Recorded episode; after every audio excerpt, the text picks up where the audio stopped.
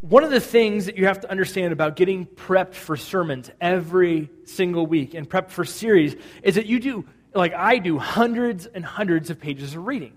And I'm always reading something. In fact, when I went to New York, I brought a couple books along for the next series that I'm planning on doing. And just sort of, I, I always have something going, something in the back of my mind. And while you're doing that, you come across some random, weird, funny things. And so, one of the things I wanted to share with you today, and it actually sets the scene for um, the message this morning, is this book. And I didn't actually read the book, I read, um, so just that disclaimer. I read, I was reading a scholarly work that mentions this book and talks about it. And so this book is called this. A man named David Levy wrote this book. It's got a crazy title. It is not a joke, it is actually serious. You could go on Amazon and buy this. It's called Love and Sex with Robots The Evolution of the Human Robot Relationship. Right? I'm sure that many of you came to church this morning thinking, hmm, like, can I date my Roomba? You know, like. It cleans my floor, but it could be so much more. Um, I, I know, it's just wrong, right? Levy, this is serious. Like, this is not a joke. He, he actually works in the Netherlands at a university and he, he researches robots and he's been researching the human robot relationship.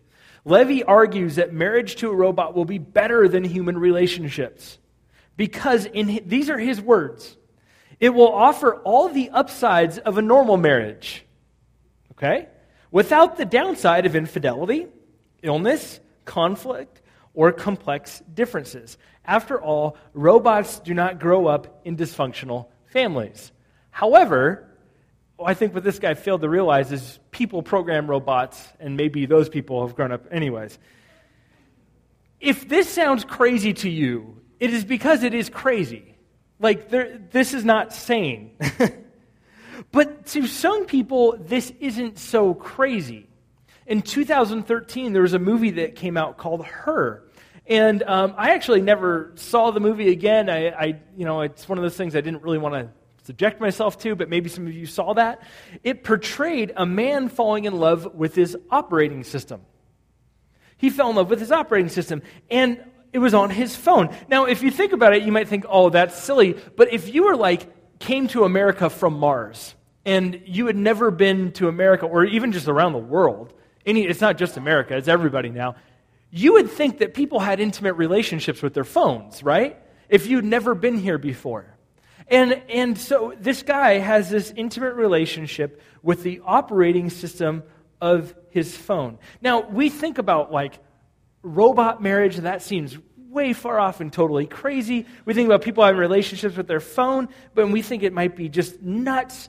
But you know, this isn't so crazy. This actually, some of this stuff is actually happening. I've got a friend of mine who is an engineer, and four years ago was asked, he's a freelance engineer, so he gets approached by companies all the time. He was asked to partner with a company and make a sex bot. So, a robot per, for the purpose of sexual relationship. So, if you don't think that it, this is sane at all, this was four years ago. And in fact, it's already happening in a lot of places around the world. Now, I'm not up here to say, like, how paranoid would I be if, like, stand up here and be like, beware of robots? You know, that just sounds crazy, right? But it highlights something about our society, it highlights something about our larger thought process that we need to be aware of that actually hits us right where we're at in marriage. So, largely fueling these fantasies is pornography. And pornography creates this illusion that you could have these self soothing, non sacrificial relationships. These relationships that don't really, you know, it's no big deal, it doesn't really matter, it's just a self soothing type of relationship, this selfish relationship. And also, in a world where if it feels good, do it reigns, and that's our prominent ideology, robot intimacy points to the fact that we're not willing to suffer for our relationships anymore. Essentially, what this guy, David Levy, is saying is look at all the benefits. You don't have to suffer in your relationship anymore. But what if suffering is actually kind of a good thing? What if suffering with each other builds endurance and strength? And what if suffering with each other actually does something to your marriage that, that actually builds the bonds and will not tear it apart. After all, weren't those the vows that you took? through better or worse, through thick or thin, right? We don't run at the first sign of, of, trials. We don't get out of here at the first time that we think that something's wrong. So, how do we develop this perseverance in the face of suffering in our relationships? See, the robot intimacy thing is crazy, but it simply points to the fact that people around the world are saying, see, if you date a robot, you don't have to worry about it. Well, that's not true. I'll make fun of you, right? It's Cause a little bit of suffering.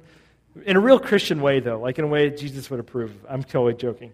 Um, but see, we have this culture of seeking to avoid emotional pain. We've sort of built this up in ourselves. We just need to avoid pain. And we see this almost as the highest virtue is happiness in, in avoiding this pain. See, relationships and robots just take this to the furthest logical conclusion. They take this point to the furthest logical conclusion that we want to be happy, we don't want emotional pain, we want to have. Um, a, we'd rather have a relationship with a pre programmed machine that's designed to make us happy than with a human. But you see, if your marriage is built on happy and pain free, then your marriage will also be easily broken. Our culture refuses to take personal suffering seriously. Suffering is rarely seen as having any positive meaning, and we think that we must seek to avoid it at all costs. And this really explains to me why relationships have become so brittle. We would rather end a challenging relationship or a marriage than enter into the long, costly journey necessary to sustain it. See, our faith journey always begins at the cross. It begins at a place of immense suffering suffering for you and suffering for me. And this morning, I want to talk about relationships through this lens a little bit, in a little bit of different way, through the lens of suffering. So, first, if you have a Bible, I'm going to be in Isaiah 53 just for a moment, and it'll be up on the screen. So, if you want to see it on the screen, um, because of your screen addiction, then go right ahead. See how they shame you into opening your Bible?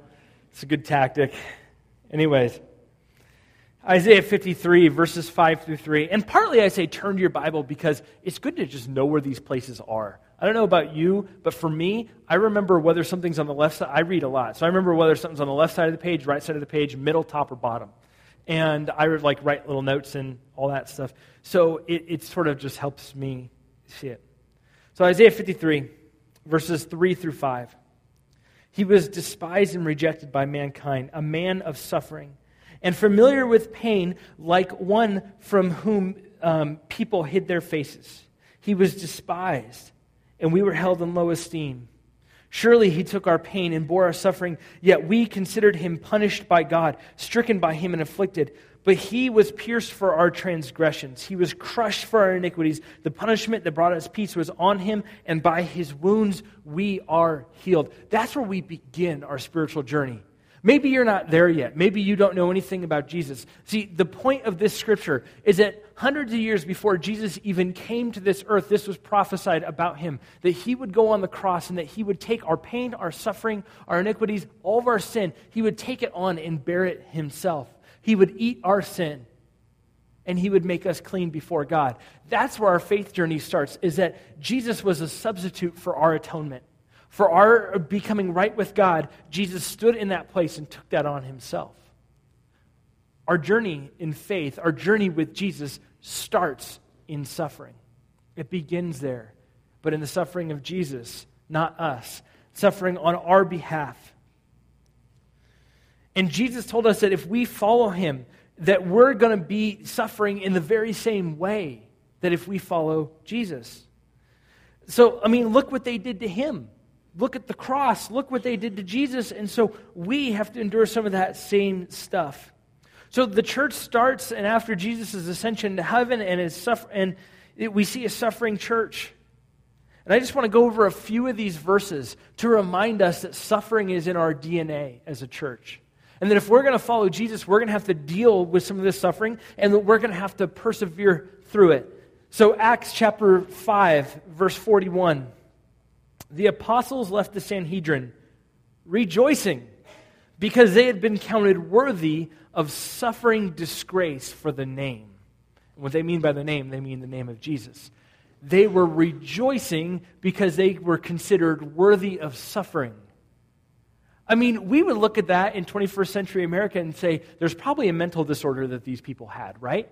There's probably something wrong with them, right? But they counted themselves worthy. Did you, have you ever said, man, did you see how they were causing us suffering? That we were so disgraced, uh, disgraced? That was awesome. It's like, no, that's something that crazy people probably say, right? That's what we think.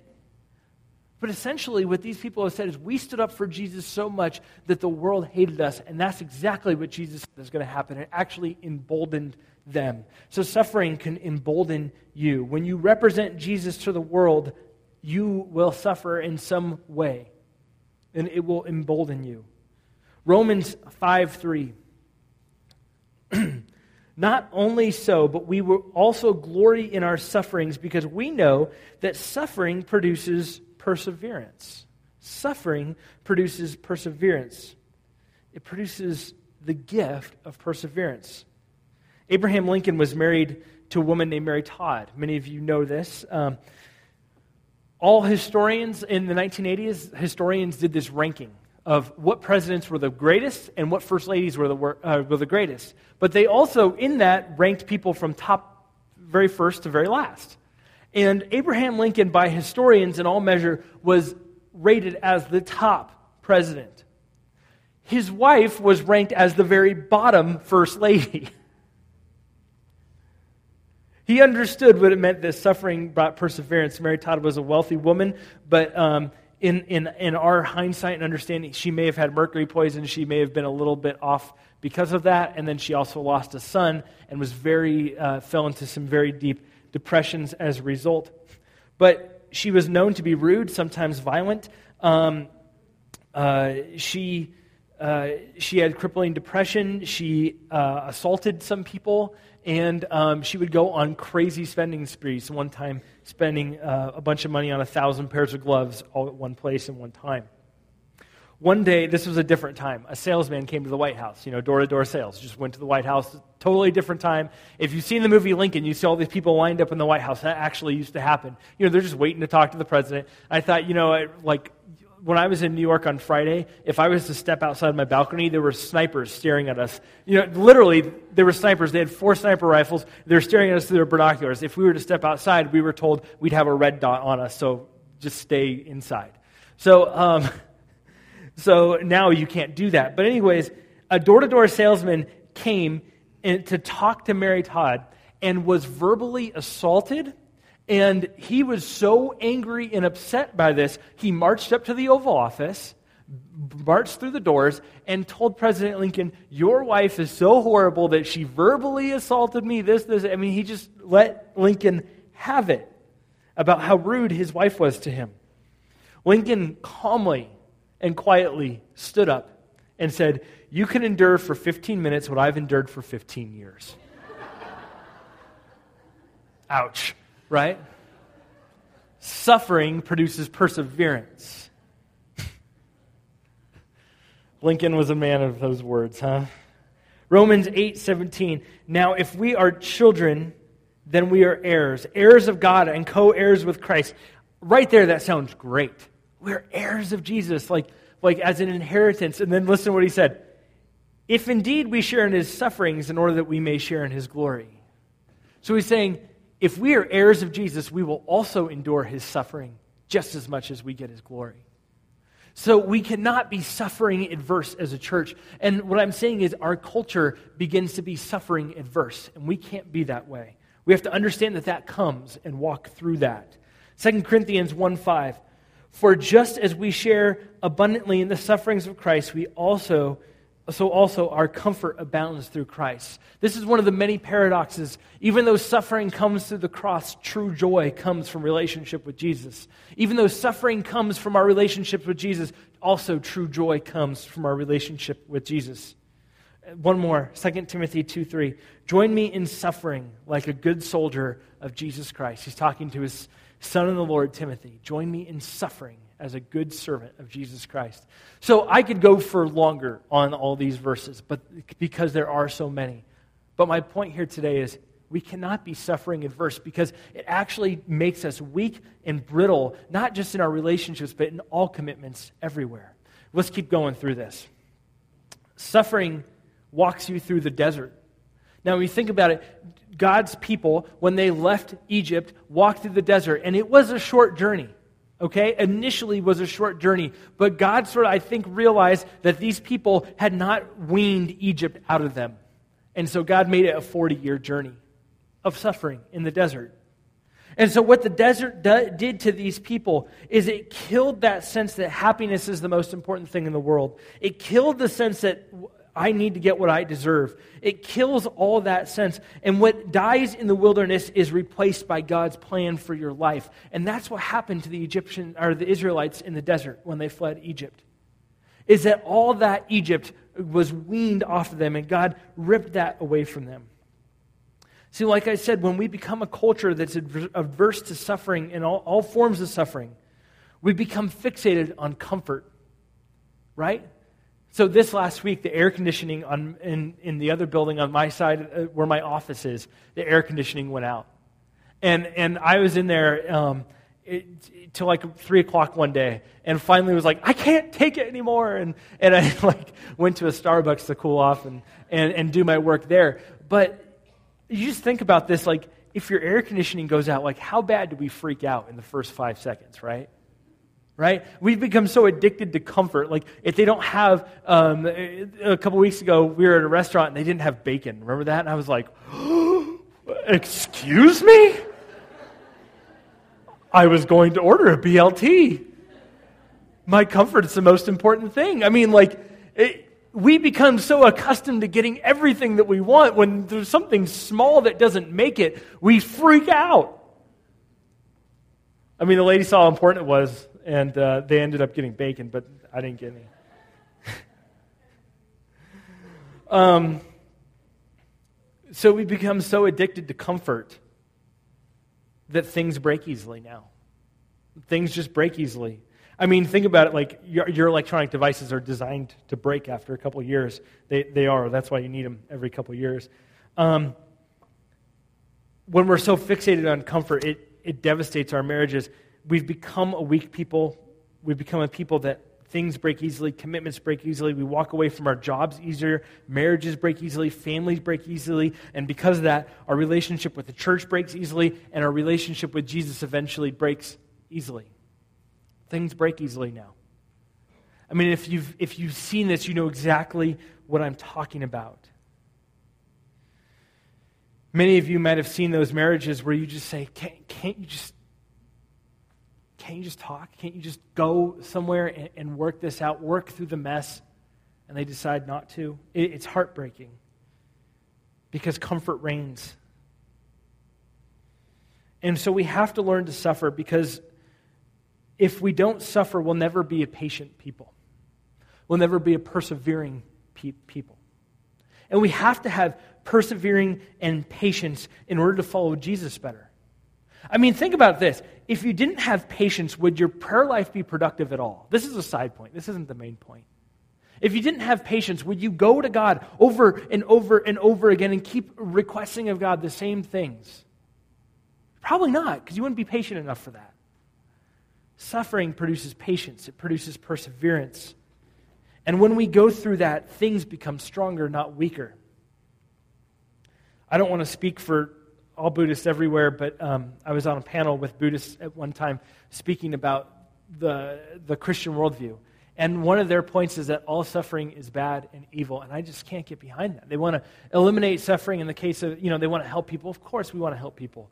We want to help people from, from, from broken things in life and stuff like that. But a little bit of suffering is what Jesus went through. It's what the church is called to go through. It makes us stronger people. And like I said, Jesus promised that as we follow him, this persecution will happen. We come, we've become such a comfortable people that any discomfort causes us to run. Like I said, think about the things that we complain about. No bacon left. A few years ago, I used this example out of Genesis 29 as this powerful look into marriage. Um, it, was, it was Genesis 29, and I'm going to go to it right now Flip with me there. We're going to spend a few moments there. And I want to look at how patience and persevering actually works to strengthen your marriage through the, in the midst of suffering. So, Genesis 29, one of the things that's happening is this guy named Jacob. And Jacob is kind of a terrible brother. And you've, if you've been around long enough, you heard me preach through their whole story.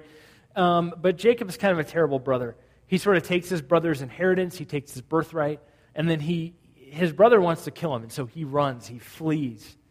And he goes to his uncle Laban's house. And Uncle Laban, he's, he's okay, but he's kind of a shady guy in that he, he sort of tricks his nephew here.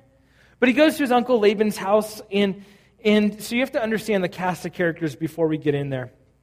So, starting in Genesis 29, verse 14, sort of the second half of verse 14, it says, After Jacob had stayed with him a whole month, Laban said to him, Just because you are a relative of mine, shouldn't you, should you work for me for nothing? Tell me what your wages should be. Now, Laban had two daughters. The name of the other was Leah, and the name of the younger um, was Rachel. Leah had weak eyes, but Rachel had a lovely figure and was beautiful. That's kind of like a Bronze Age way of saying that Leah wasn't as lovely as Rachel. Jacob was in love with Rachel and said, I'll work for you for seven years in return for your younger daughter Rachel. Laban said, It is better that I give her to you than to some other man. Stay here with me. So Jacob served seven years to get Rachel. But they seemed like only a few days to him because of his love for her. Oh, isn't that sweet? Then Jacob said to Laban, Give me my wife. My time is completed, and I want to make love to her. So Laban brought together all the people of the palace, um, of the place, and gave a feast. But when evening came, he took his daughter Leah and brought her to Jacob, and Jacob made love to her. Now, you have to, like, how in the world would you pull that off? You're thinking, we have this great thing now in the 21st century called electricity that they did not have. And if you've ever been in the desert of Israel, you know it's dark, okay? It is dark. Also, they would have been celebrating a few days beforehand with much wine. And so there's a chance that he wasn't exactly in his right mind, maybe, maybe not, but also it was completely dark. And you would have been wearing a face covering. So it would have, he didn't know it was Leah. So Laban brought together all the people of the, the place, gave a feast, but when the evening came, he took his daughter Leah and brought her to Jacob, and Jacob made love to her. And Laban gave his servant Zilpah to his daughter as her attendant. When morning came, there was Leah. So Jacob said to Laban, what is this you've done to me? I've served you for, for Rachel, didn't I? Why have you deceived me? Laban replied, It is not our custom to give the younger daughter in marriage before the older one. Finish this daughter's bridal week, then we will give you the younger one also in return for another seven years of work. See, Laban pulled a fast one on him. And Jacob did so. He finished the week with Leah, and then Laban gave him his daughter Rachel to be his wife. Laban gave his servant Bilhah to his daughter Rachel for her attendant. Jacob made love to Rachel also, and his love for Rachel was greater than his love for Leah. And he worked for Laban another seven years.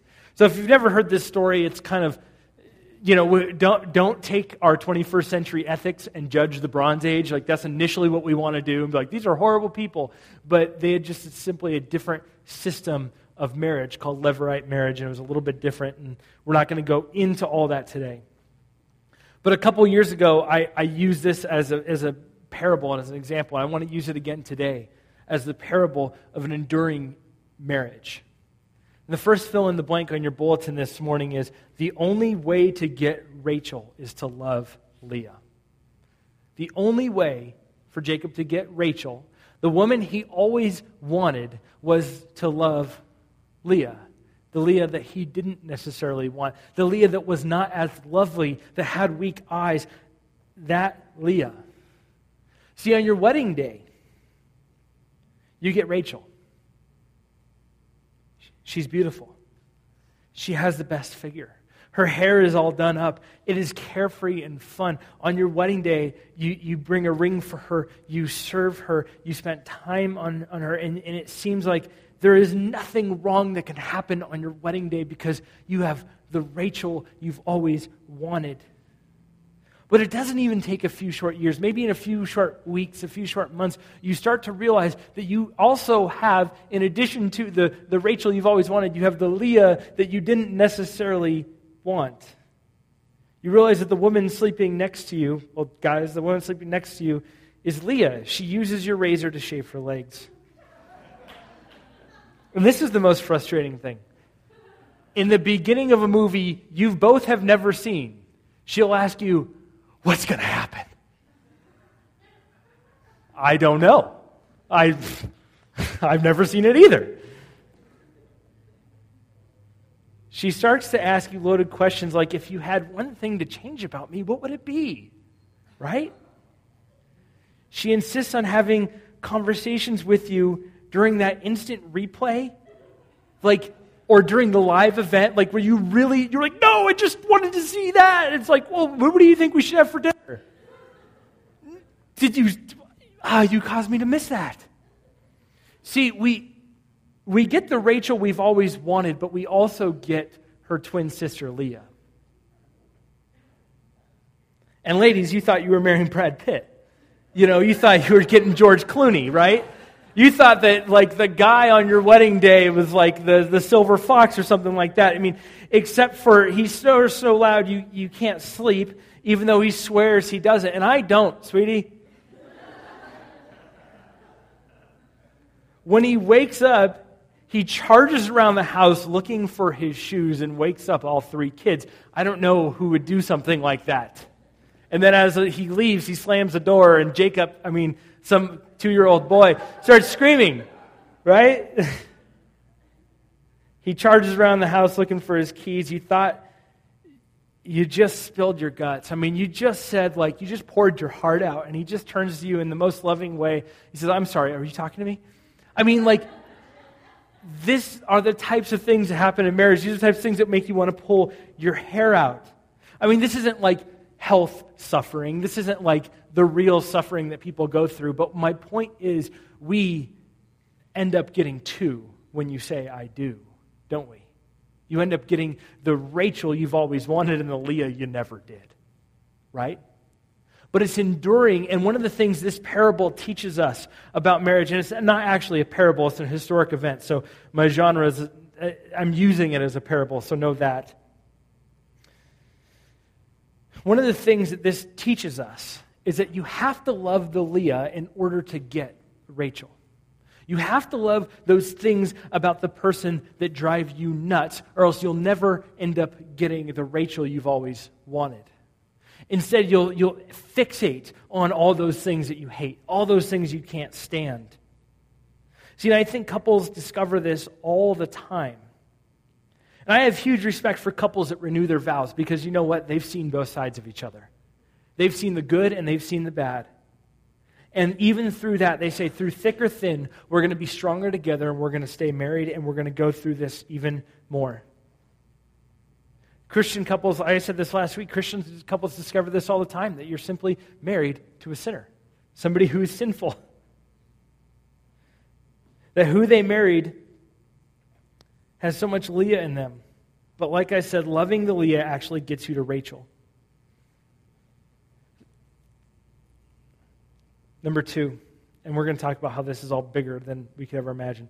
A good marriage is not something that you find, it's something that you work for. A good marriage is not something that you find, it's something that you work for. I love it when young couples tell me they've, you know, they've been dating a couple months, they're like, I found the one. And like, where, where I really believe that is when older couples, like, because they were going through so much at the time, they're like, oh, we were we know each other for a couple months, then we got married, and then they've endured all this time. I, I believe it when an older couple tells me that for some reason, but when a 20 something couple comes to me and is like, oh, we've been dating six weeks, and they're perfect. I'm like, yeah, you just don't see the imperfections yet because your eyes are full of fuzzy um, honeymoon stage things and you only see good things, and you attribute things that are cute to things that are not cute at all. And you th- say things are great that are not great because a good marriage is something that you work for, it's not something that you find. Jacob had to work for Rachel. Good old Uncle Laban pulled a fast one on Jacob, and he ended up working 14 years for her. Sure, he had her after seven, but he had another seven years of work in him to put in for that relationship. My question is this Do you work for your marriage? Do you work for it or against it? There's two different kinds of work. You can work for something or work against something. Do you fight for each other or do you fight to win against each other? How do you fight? Our vows are through good times and bad, through better or worse, or richer or poorer. Does that covenant you made before God stand?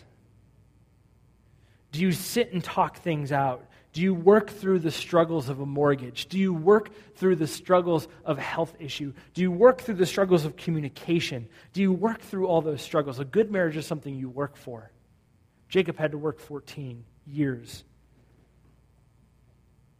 And see, this idea of loving Leah to get Rachel even applies to something so much bigger. It's not always easy to be a Christian. Let me tell you something. When you first become a Christian, you love Jesus. It's like, man, Jesus forgave me. He forgave me of all my sins. I'm so excited. It's so, it's so amazing. And then all of a sudden, it's like, after a while, you get really, you start coming to church and life is good. And then you're like, man, people in church are so, you know, there's so much hypocrisy. And, and oh, I don't know if I like the church anymore. And people start harping on the church because the church, guess what? Has people in it like you and me who, who sin and do messed up stuff. And, and, and sometimes we hurt people on, and it's on accident. We want to forgive, and we want to be good, and we want to do all that stuff. But we're all people who are working on life together. We're all people who are working on relationships with Jesus. But after a while, the bombardment of media, the seeing the pastors fall, all that stuff gets people into a really bad spot about the church. And they end up hating the church, but loving Jesus. What I want to say is that's sort of a impossible to hate the church and love Jesus. But B, if you really want the Jesus you've always wanted, you have to love the church because we are his body. And it is in bearing with one another that you become a brother or a sister with one another. It's in go- walking through those hard times as a church together. It's in navigating the, the, the, the kidney transplant, it's in navigating the, the emergency surgeries, it's in navigating all these different things together and walking through each other that builds up the body of Christ. So if you want the Rachel you've always wanted, then you have to love Leah. And if you want the Jesus you've always wanted, you've got to love the church. It just goes together. Sometimes the church almost looks like the ugly sister, not the beautiful bride it was intended to be. And we have to love it, failures and all, in order to get the Jesus that we've always wanted. One of my favorite authors, Dietrich Bonhoeffer, um, uh, an immense theologian, a prophet, a guy who died at Hitler's hands in World War II in a concentration camp, wrote this Christian community is like the Christian's sanctification. The more we think, the more thankfully we daily receive what is given to us, the more surely and steadily we fellowship and increase and grow from day to day as God pleases. Christian brotherhood is not an ideal which we must realize, rather, it is a reality created by God in Jesus Christ in which we may participate. The more clearly we learn to recognize that the ground, the ground and strength and the promise of all of our fellowship is in Jesus alone, then the more serenely we shall think of our fellowship and pray and hope for it. What he's saying is Jesus is revealed in fellowship, and our sanctification is in loving other members of the church and loving each other as a body because when we do that, we get the Jesus we've always wanted. So it's the same in suffering and struggling through relationships. When you endure with your spouse, you get the person you've always dreamed of. You get the stronger marriage that you've always wanted. Talk to anybody who's been married 50, 60 years we, um, we have a couple here that's been married 60 years, and it'll be their 60th on the 60th, and I think they don't want me pointing them out, so I'm not going to do that. But why don't you go congratulate Merwin and, and Hilda when you get a chance? Because be married 60 years. Um, so I'm not going to physically point to them, but why don't you go congratulate them? They will tell you that you have to walk through the difficult times in order to get the great times. They will tell you that navigating those hard times if you guys weren't, if you weren't planning on telling people, would you tell them this? Um, that you have to, when you navigate those tough times, they become easier over and over and over. They will tell you it takes work. They will tell you it's a struggle. They will tell you to endure because that's what makes a great marriage. Like Dietrich Bonhoeffer says, it's your sanctification to love the church. It is for your sanctification to love your spouse. It is for your holiness and not your happiness. Now, I don't think that I'm in danger um, of any of you asking me uh, to marry your robot later. But do you see what I'm saying when we say, in our culture, when we want to reject any type of suffering, we want to embrace only comfort, that some people would be drawn to this idea? And if you think I'm crazy, search some of these articles and you'll see that people in Japan are trying to marry things uh, that are inanimate objects, like a robot. It's already starting to happen because we've become so adverse to the idea of suffering through any relationship because they're hard. I want to call us today to reject shallow, superficial, soothing relationships, the false comfort that pornography gives. Do you see that when you endure this suffering, it makes you all the stronger in your relationship? So I've got three responses today. One, if you're married, I want to challenge you to identify the Leah in your spouse. I want to challenge you to identify the Leah in your spouse. And I want to challenge you to love Leah. That's it. What is the Leah in your spouse? What are those things that you want to pull your hair out? And I want to challenge you to love Leah. Two, if you're single, I want to challenge you to love the church, to love fellowship. And next week, actually, we're going to do a whole thing on singleness and how God calls some people to that. We're going to do a whole thing on that. But when you love the church, you'll get the Jesus you've always wanted. And three, everyone, I want to challenge you to reject the lie of easy and happy and carefree because that is a fantasy, not a reality. And when, we're, when we base our relationships on fantasy, they end up failing. We have to base our relationships on reality. And I want to call you and your spouse to endure suffering with Jesus. Because in Scripture, the outcome of suffering is always joy. Let's pray. Father, so many of us are in relationships and are married, and Lord, sometimes, some way or another, we go through good times and the bad. Lord, right now I want to pray for all marriages.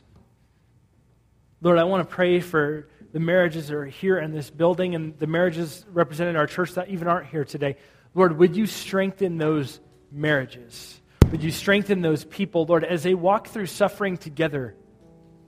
Would they look at each other and just say, We're going to get this. We're going to get through this. We're going to do this together. Lord, we know that the reality that you suffered for us. Lord, you laid down your life for our sin. God, you endured trauma on our behalf. So, Lord, it is the least that we could do to walk through some of this with our spouse and come out the other side. Lord, give us an ethic to work together, to work on our marriages, to make them stronger, to build them up. And Lord, I pray that you strengthen our commitments. Lord, at the heart of marriage is this notion of commitment. And Lord, when that breaks easily, other things break easily. So, Lord, I pray that you would strengthen us in our commitments. In the name of Jesus, we pray. Amen.